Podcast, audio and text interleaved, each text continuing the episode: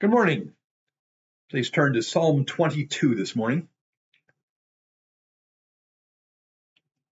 This morning we're going to talk about Psalm 22 because Easter is coming up and because Matthew, Mark, and John quoted from Psalm 22 in reference to Jesus' crucifixion. So I chose Psalm 22 for its relevance to Easter. Before we start, let's pray. Lord, use this psalm to give us more understanding and a fresh appreciation for what you did for us on the cross. We ask that in Jesus' name. Amen. At the top of Psalm 22 in your Bible, there should be a phrase that says something like, For the director of music, to the tune of The Doe of the Morning, a Psalm of David. This may look like it is a heading placed there by the editor of your Bible, but it's really not. It is actually verse 1 in the Hebrew Bible. I believe it's part of the inspired text. This psalm was originally set to the music of a song called The Doe of the Morning. Unfortunately, that song has been lost to history, and we have no clue what it sounded like. The important thing, however, is that this is Hebrew poetry set to music. And as you know, poetry and music are creative and not always intended to be interpreted literally as we will see with David's references to bulls, lions, dogs, and a worm. Since verse 1 of Psalm 22 is quoted by Jesus on the cross, and parts of this psalm look very much like it is describing crucifixion, it is tempting just to look beyond David directly to Jesus. But this is a psalm of David, and we need to start by seeing how it applies to David first and then we can go back and see what it has to do with Jesus.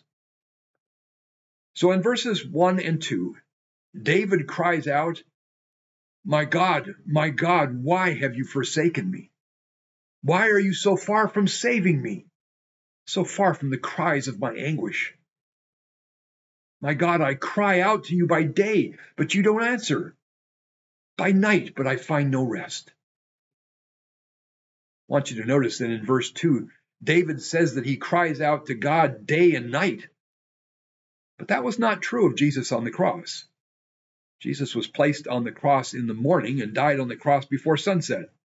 So that's one reason we need to start by seeing how this applies first to David, and then we can go back and see what that has to do with Jesus. Now, unfortunately, we don't know the specific historical situation David was in that led to this cries of anguish. I suspect it was during the time David was on the run from his enemies. Whatever it was, he had been calling out to God day and night for help, and God didn't seem to be answering. God was not delivering or saving him from whatever trouble he was in. In fact, judging from the description in this psalm, I'm guessing that David may have been captured by his enemies. They surrounded him to insult him, They've stripped him. It looks like they may have tied his hands and feet and stretched him out between pegs or pillars to the point where his arms and legs are out of joint. He's been beaten and is bleeding out and suffering from raging thirst. He's on the verge of being executed by sword if God doesn't intervene soon. Of course, I'm just speculating, but whatever David's situation was, it was not only desperate, it sounds like it was contrary to the way David was used to thinking about God. God had always been his protector, and God was Israel's protector. So David prays to God in verses 3 to 5 Yet you are enthroned as the Holy One. You are the one Israel praises. In you our ancestors put their trust. They trusted and you delivered them. To you they cried out and were saved. In you they trusted and were not put to shame. In the midst of his anguish, David appeals to God, who is enthroned as the Holy One of Israel. David is appealing to God on the basis of who God is and what he had done for Israel. When Israel turned to God and trusted him, God saved them. God had delivered them from Egypt through the Red Sea. Ironically, even when they didn't trust him, he sustained them for 40 years in the wilderness. He parted the Jordan River and gave Joshua victory over and over again in the promised land. Even when they turned away from God in Judges, God delivered them repeatedly when they repented. So David is like, God, you delivered our ancestors when they called out to you. Why have you forsaken me? Verse 6, David then begins to describe what he's going through. He says, But I am a worm and not a man. David is obviously not an actual worm. What he means is explained in the next phrase I am scorned by everyone, despised by the people. David's enemies may have been his own people who have turned against him. They insult him and mock him. Verses 7 and 8 say, All who see me mock me. They hurl insults, shaking their heads. He trusts in the Lord, they say. Let the Lord rescue him. Let him deliver him, since he delights in him. David's faith in the Lord was well known, but not everyone in Israel shared that faith. Many were idolaters. Now that they apparently have David in their power, he is helpless before them, and they mock his faith, challenging the Lord to deliver him. Verses 9 and 10, David tell God, Yet you brought me out of the womb. You made me trust in you, even at my mother's breast. From birth I was cast on you. From my mother's womb you have been my God. David says he's been dependent on God since he was an infant implying that, like a baby, he is still totally dependent on God. So in verses 11 and 12, he pleads, Do not be far from me, for trouble is near, and there's no one to help. Many bulls surround me. Strong bulls of Bashan encircle me. Bashan is what we today would call the Golan Heights, located to the north and east of the Sea of Galilee. David is likening his enemies to the large bulls in that area. Imagine some big bulls surrounding you, pawing at the ground, snorting and threatening to run you over. That's how David sees his enemies. Imagine walking downtown in Minneapolis and suddenly being surrounded by a half dozen violent thugs who are about 6'4 and weigh 250 pounds. Like David, you might say you felt like you were surrounded by a bunch of bulls. Or, if they beat the tar out of you, you might liken them in verse 13 and 14 to roaring lions that tear their prey, opening their mouths wide against me. I am poured out like water, and all my bones are out of joint. Now, as I said, we don't know anything about the specific historical situation David found himself in, but it looks to me like his enemies have beaten him down like being trampled by bulls. Being poured out like water could just be a figure of speech for being emotionally drained but I think it's more likely that he's been cut, stabbed, speared, and is bleeding out as if he had been attacked by lions. For all we know, his enemies may have even stretched him out with ropes to the point where his bones were literally out of joint. At the end of verse 14, David says, My heart has turned to wax. It has melted within me. This is likely a figurative way of saying that I'm losing all hope. And David may have been losing hope, but not Jesus. And this is another reason we need to interpret this with reference to David first, and then we can see what it has to do with Jesus. In verse 15, David says, My mouth is dried up like a potsherd, and my tongue sticks to the roof of my mouth. You lay me in the dust of death. Potsherd is part of a broken clay pot, as dry as dry can be. I read that the loss of blood creates insatiable thirst. One's mouth is literally dried up. To be laid in the dust of death is to be on death's door. Death is near if God doesn't intervene soon. David likes his enemies to dogs. And he's not talking about cute little pet puppies. He's talking about vicious wild dogs. In verse 16, he says, Dogs surround me. David explains what he means in the next phrase A pack of villains encircles me. They pierced my hands and my feet. Now, instead of they pierce my hands and my feet. A few translations say something like, Villains encircle me like a lion. But the oldest manuscript of Psalms in existence comes from the Dead Sea Scrolls, which was written at least 200 years before Jesus' time. And that scroll says, They pierced my hands and my feet. Also, the oldest Greek translation of the Old Testament, called the Septuagint, was translated about 200 years before Christ, and it says, They pierced my hands and my feet. So, although your study Bible notes may say something about as a lion, I think the Bible you are most likely using is right to translate this as, They pierced my hands and feet. Now, no one is really sure how this applied to David, since, as far as anyone knows, crucifixion probably hadn't been invented until at least four or five hundred years after David's time. Whatever David's enemies did to him, verses 17 and 18 say, All my bones are on display. People stare and gloat over me. They divide my clothes among them and cast lots for my garment. Sounds to me like they've been torturing David, possibly stretching him out between poles and stakes. They have stripped him and are dividing his clothes as spoils for the victory. They gloat about their victory over him. So David cries out to God in verses 19 to 21 But you, Lord, do not be far from me. You are my strength. Come quickly to help me. Deliver me from the sword, my precious life from the power of the dogs. Rescue me from the mouth of the lions. Save me from the horns of the wild oxen. I think death is imminent for David, being rescued from the mouth of the lions, from the horns of the wild oxen, from the dogs, and from the sword are all metaphors for death. They've had their cruel fun with David and are about to kill him.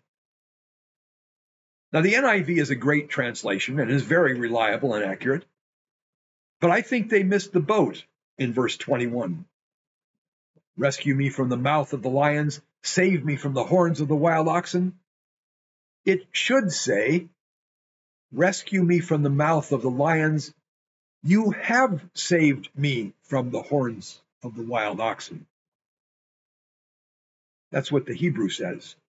And the English Standard Version, the New American Standard Bible, and New King James Version, and the Holman Christian Standard Bible all get it right. The idea seems to be that even as David is praying, Save me from the mouth of the lion, God answers and his prayer and rescues him from his enemies in mid verse, so to speak. You have saved me from the horns of the wild oxen. If I were making this into a movie, I would have David being tortured in one of the walled cities of Israel with his enemies about to put him to death when suddenly David's men burst through the city gates or pour over the walls just in time to defeat his enemies and save him from death. So David says, You have saved me from the horns of the wild oxen. And because of that sudden deliverance, David says in verse 22, I will declare your name to my people. In the assembly, I will praise you. God had answered David's prayer and delivered him. David's response is to publicly give praise to God. Verse 23 continues that praise. You who fear the Lord, praise him. All you descendants of Jacob, honor him. Revere him, all you descendants of Israel. Notice that to fear the Lord is to honor and revere him. David continues in verse 24 For he has not despised or scorned the suffering of the afflicted one. He has not hidden his face from him, but has listened to his cry for help. David is calling on others to praise God with him because even though everything looked desperate and hopeless, God did not, God did finally deliver David, the afflicted one. Despite appearances, God had not despised or scorned David after all. So in verse 25, David says, from you comes the theme of my praise in the great assembly. Before those who fear you, I will fulfill my vows. Now, we're not told what David vowed, but my guess is that he vowed to continue to serve God if only God would deliver him. And God did deliver him. In verses 36 or 26 to 31, David then looks ahead to a future time of ultimate deliverance when the Lord will have dominion over all nations, when there will be feasting and the poor will no longer go hungry, and all the families of the earth will worship and serve the Lord. This psalm began with God's powerful actions to save Israel. It ends with God's powerful dominion over all nations, which will be fulfilled during Jesus' millennial kingdom on earth. Now, the fascinating thing about this psalm is that it seems to look more, much more like what happened to Jesus than anything we know about David. So, although this psalm was primarily a psalm of David, The gospel writers believed that much of it was ultimately fulfilled in Jesus.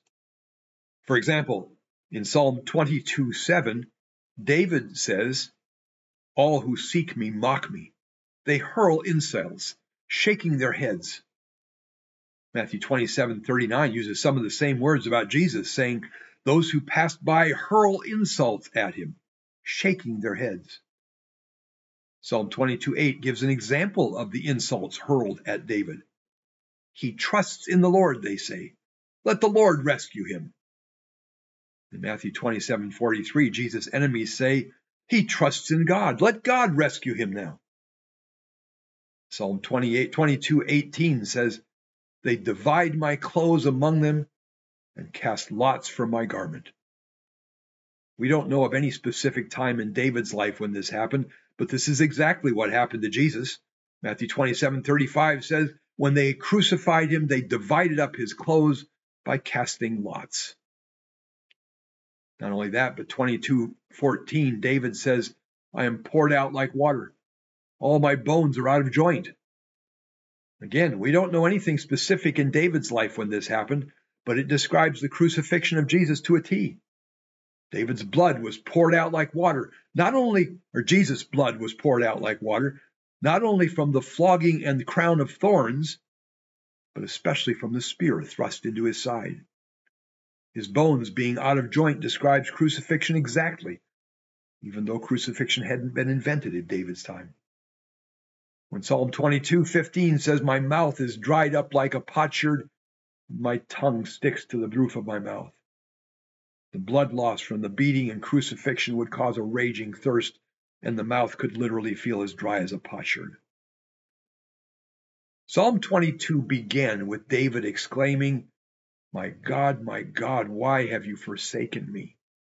And that is exactly what Jesus exclaimed in Matthew 22 46 in a loud voice on the cross. I wonder if one reason Jesus cried out, My God, my God, why have you forsaken me? was in part to remind onlookers of Psalm 22, implying that it was ultimately being fulfilled in Jesus' death on the cross. That is the main lesson for this morning. Identifying himself with David's suffering, Jesus willingly suffered the torture of that cross for you and for me. Our reasonable response should be to commit our heart to him as the king and commander of our life, out of gratitude for the amazing love and grace he demonstrated toward us on that cross. Let me leave you with just one other lesson to take home. When David and Jesus cried out, My God, my God, why have you forsaken me? It was a feeling of utter abandonment by God, like their prayers weren't being answered. Have you ever felt that way? Like your prayers aren't going any higher than the ceiling and God just doesn't seem to care? You hear about the joy of the Lord and the answered prayers of others, but your life was a train wreck and it felt like God had abandoned you. I've been there. I suspect all of us have. I have, however, encountered Christians who seem to think that Christianity should always be a mountaintop experience. Nonsense. Some of the greatest people of faith in history have been beaten down by circumstances. Job is one of the most prominent examples. In Job 6, he cries out to God, if only my anguish could be weighed and all my misery could be placed on the scales, it would surely outweigh all the sand of the seas. And there's Jeremiah who says in Jeremiah 20, Cursed be the day I was born. In 1 Corinthians 2.18, or in, I think it's 2 Corinthians 2.18, when Paul says he despised even of life, that could mean the circumstances were so bad he thought he would soon die. Or it could mean that circumstances were so bad he wished he would die. When life is a train wreck, it doesn't mean you've been abandoned by God. It may just mean we live in a fallen and sinful and evil world. But as Psalm 22 points out, there will come a time when the Lord will have dominion over all the earth. That will be a time when he will put an end to suffering and wipe away all the tears. Until that time, all we can do is weep with those who weep as Paul taught. Pray for deliverance like David and Jesus did. And like Jesus, be faithful to God regardless of the circumstances. Let's pray. Lord, so easy to preach, so hard to do. When life gets us down, help us to turn to you for comfort and help, and to be faithful to you regardless of the circumstances. We ask that in Jesus' name. Amen.